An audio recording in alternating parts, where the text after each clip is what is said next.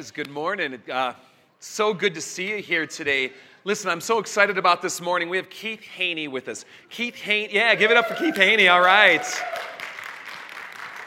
Keith Haney is with us, uh, along with his daughter Sharon, who has come to fight off the groupies who are apparently here, um, you know, in, in, in, in, our midst. But, uh, you know, I want to tell you a little bit about Keith. Keith is a pastor um, over 25 years who's currently working with the NID. That's the Northern Illinois district of, of our little corner of, of the Lutheran Church Missouri Synod. And, um, you know, in what's historically a white German church body.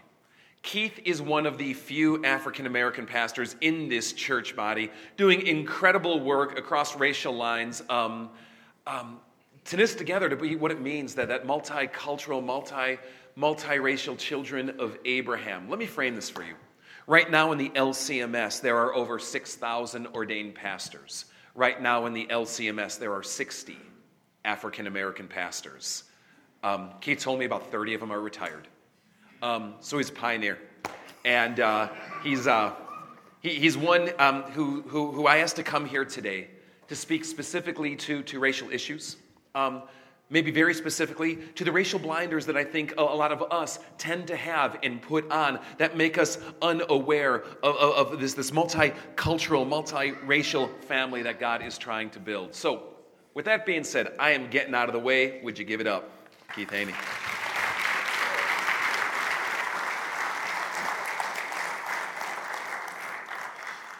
Well, it's a pleasure to be here. First of all, that band really charged me up this morning. It's, it's funny, um, a little bit about my story. I grew up in the Deep South. I grew up starting out as a Southern Baptist, and I became Lutheran because in the Southern Baptist Church, there is a lot of emotion. Um, and typically, three or four times during the service, someone will, will be moved by the Spirit. They'll jump and they'll uh, wail their arms and they'll be taken out by the ushers. And I'm four years old watching all of this. And I told my mom, I was like, Mom, I can't take this, it's too stressful. Because you're just sitting in the pew waiting for that person to kind of go off and you're not sure who it's going to be. So she listened to me, put me into a Lutheran uh, preschool. And you know anything about Lutherans, the first opening day is what? Chapel. So I'm now imagining little kids who are going to be passing out during chapel. But we're Lutheran, so there was no emotion at all. and I told my mom, that's the church body I want to join. so, all that being said, that's how I ended up in this church body. I, I converted my entire family, and they became Lutheran because there was no emotion. Um, but, but your praise band just took all that away. So, um,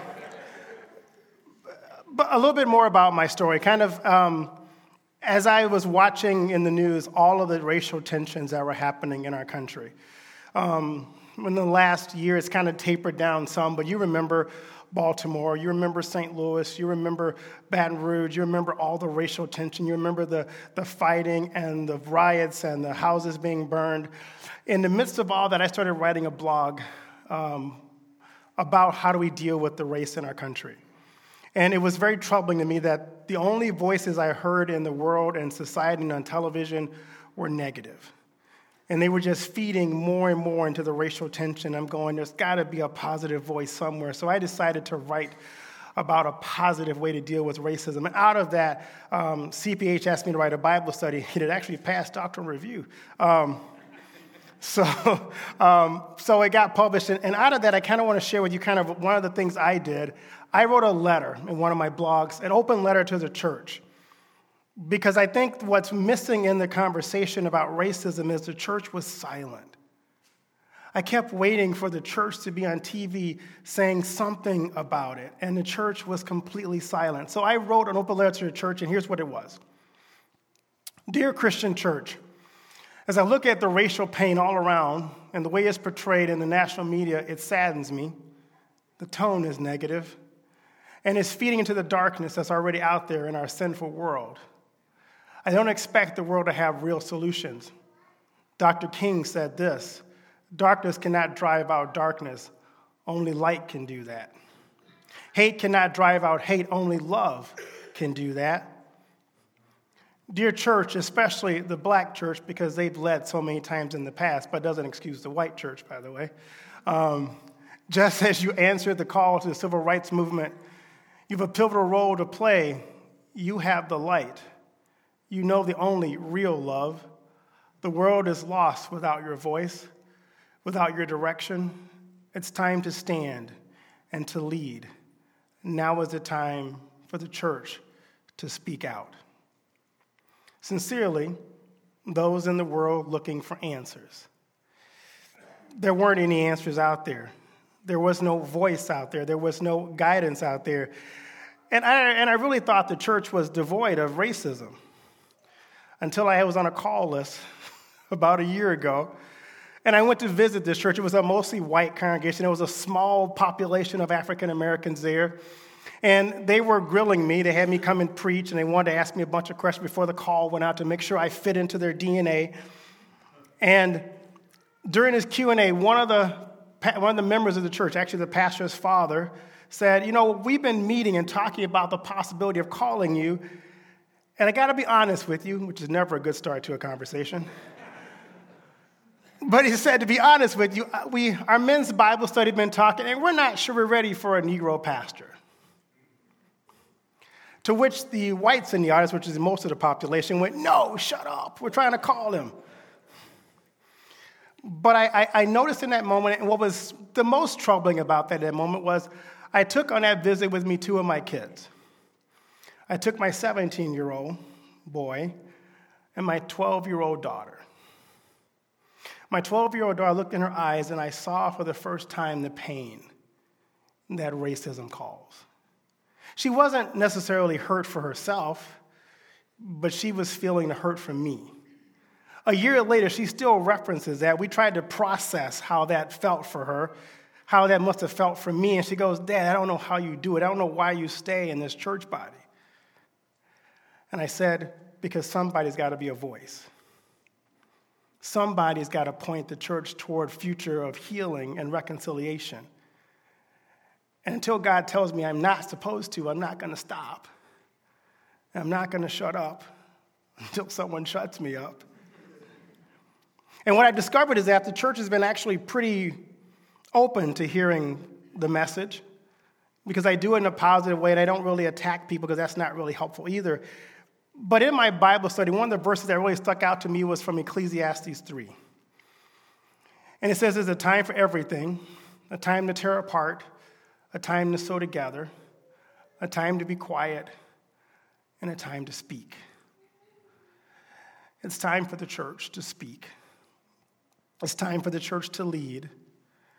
It's time for the church to deal with the internal racism in our church body. Because if we don't deal with it as the people of God, it's never going to get dealt with. As Pastor gave you some of those troubling stats, there are only 30 African American active pastors in our church body. And the sad thing about that is, the one with the seminary, their goal was to turn me into a German Lutheran pastor. and then stick me in Detroit.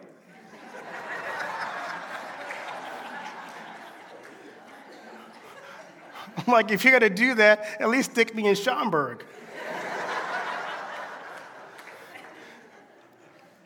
they, they stuck me in Detroit in the middle of a black neighborhood, and I looked like a foreigner because my people didn't understand their community. My people couldn't relate to the people outside the walls. Our worship didn't connect with my people outside the walls. They, they walked into our church and they went, What in the world just happened? And, and the way they taught me to preach, it was like, This isn't going to work in the city of Detroit. They aren't going to get this. And so we, we have created dying African American churches because African American pastors cannot relate to their community. They have they educated the black out of them, so to speak. And, and we have no idea how to connect with the people that we have to reach.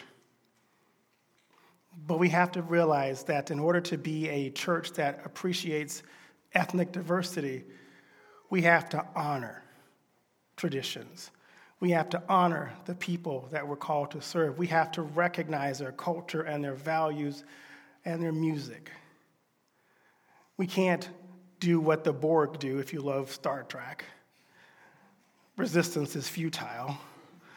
You will be assimilated. That's not the way the church works.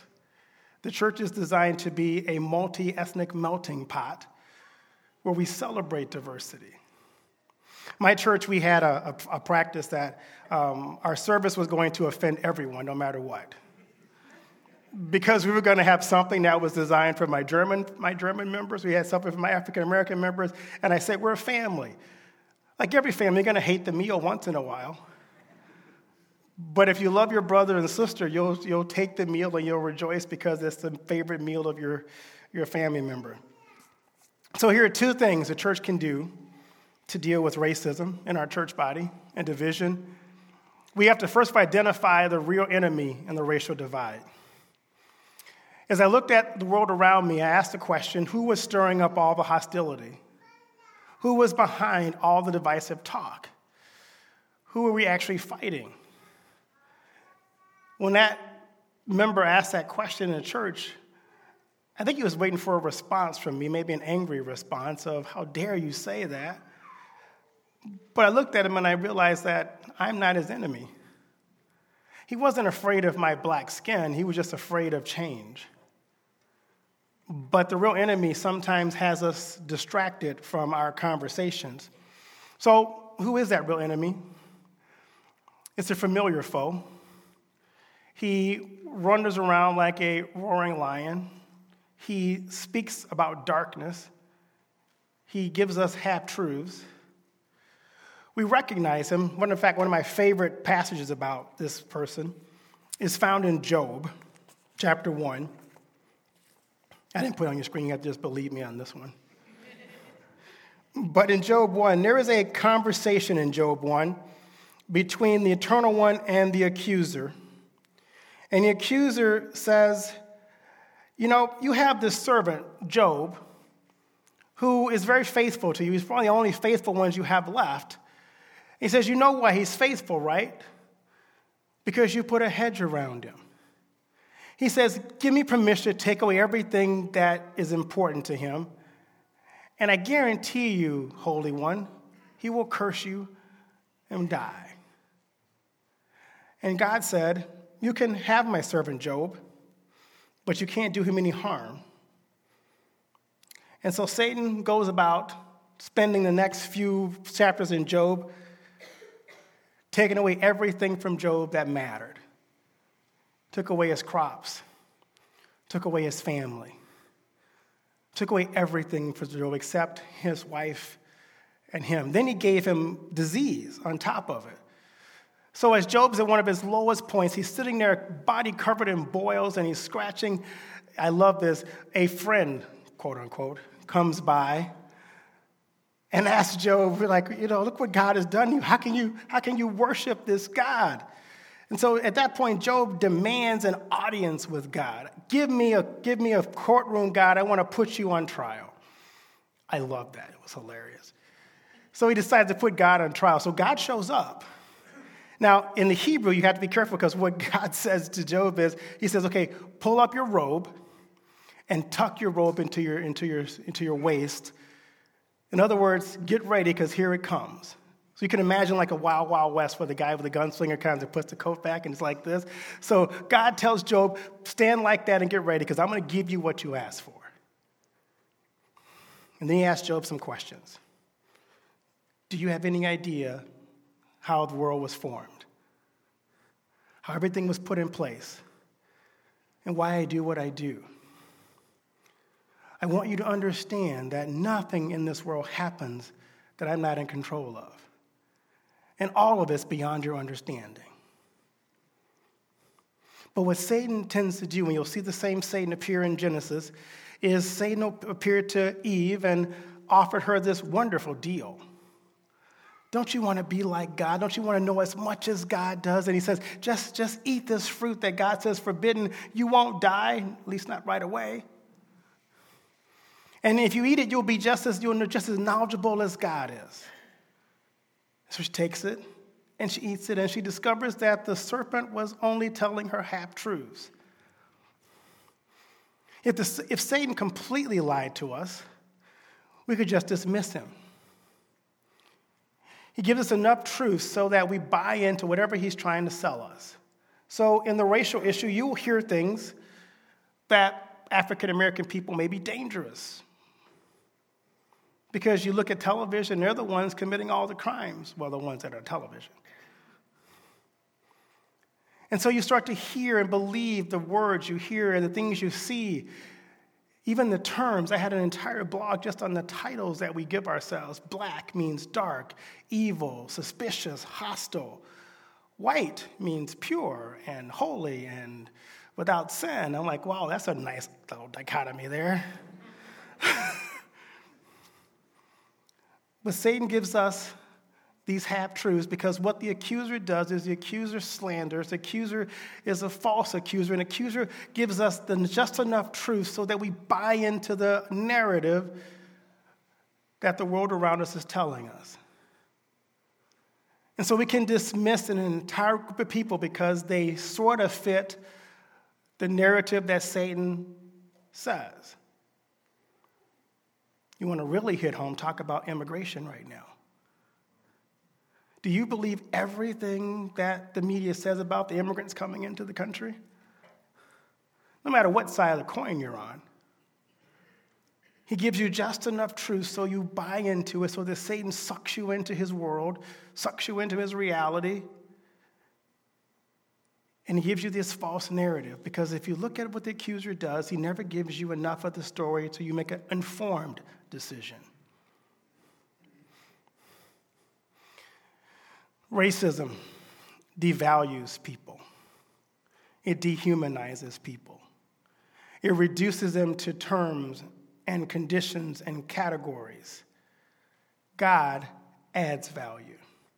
This is my favorite passage because in this, Paul addresses every single social ill. You are all God's children through faith in Christ Jesus. All of you were baptized into Christ, have clothed yourself with Christ. And here are the divisions, the tensions. For there is neither Jew nor Greek, and those two were constantly at war in the church. There is neither slave nor free. There is neither male nor female. Yeah, they had issues with gender back then as well. For we are all one in Christ. Paul makes the point that our unity, our what unites us, is that we have been baptized with Christ and we have clothed ourselves with Christ, and our new identity is found in this baptism and that we're all brothers and sisters in Christ by that one act of selfless sacrifice that Christ made for us. He says, You are one in Christ. In that baptism, you're one Lord, one faith, one baptism. You are one people. You are a new people. A new identity has been formed. You have been adopted again, and your entire past, your background has been wiped clean. You are now new and fresh, and you are clothed in the clothes of Christ. So now, if you belong to, to Christ, then indeed you are Abraham's descendants, heirs according to the promise. So we are all descendants of Abraham. We are all connected with Christ through that baptism. And what the church has to communicate to the world when they say no, black or white, no, we are all one because we've all been created by the same creator. And to be honest, we all stand before that same creator with the same issues, we're all falling short of that Creator's expectations. But we've all been redeemed by that same Creator through His Son, Jesus Christ, and we've been made into a new nation with a new identity, with a new past, a new beginning, and a new inheritance, because we're all children of the promise. One last thing. If we want to really change the narrative in our church, we got to commit to reconciliation. I was trying to finish, figure out how am I going to end this Bible study. And I'm going, I was going to call for a National Day of Reconciliation. I'm going, that's never going to happen. Because who's going to pass that law? Um, but it, it hit me that it has to be every single Christian individually in their connections, in their relationships, modeling what it means to be Christ in the world. Only you can bring about reconciliation. It doesn't, it's not, it's not a corporate thing, it's not a church thing, it's not something FOF can do, but FOF's members can do this. Because you send out every week into the community, what, three, four hundred missionaries to the different ends of the world to be the voice of reconciliation and healing, to demonstrate and model God's love to those who are disenfranchised to those who are outside, who are not like yourself, but are one with you because they are redeemed in Christ. But we can't do this overnight. It won't happen quickly because this, we didn't get here overnight. It will take a long, difficult process where both sides have to admit wrong and ask for reconciliation and peace where we've done that. It's going to take small steps forward, and there'll be setbacks. There'll be heartache. There'll be hurt feelings. But the question is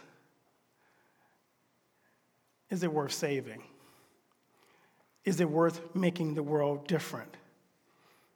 When I, when I did this Bible study, I did, I did a test run in different churches, mostly white. And I had one, one white member say to me, Pastor, what you're asking for is impossible. This will never change. And I said to him, in all due respect, now I know how small your God is. My God's bigger than that. If my God can solve the sin problem of the world, I think he can solve the racism problem of the world. My God's much bigger than that. So, how do we do that? We have to realize that the church needs to lead the way with the only thing that we have love. And it's Christ like love that will guide and direct and change hearts, one heart at a time, one relationship at a time, one connection at a time.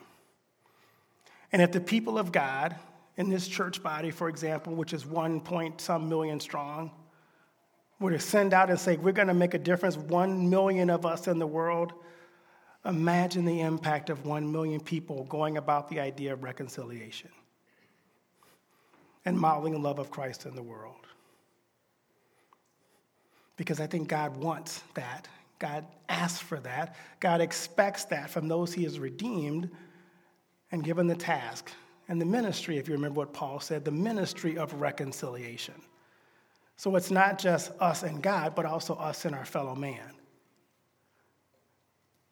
So I leave you with a challenge, FOF. Are you willing to be the church that leads in reconciliation?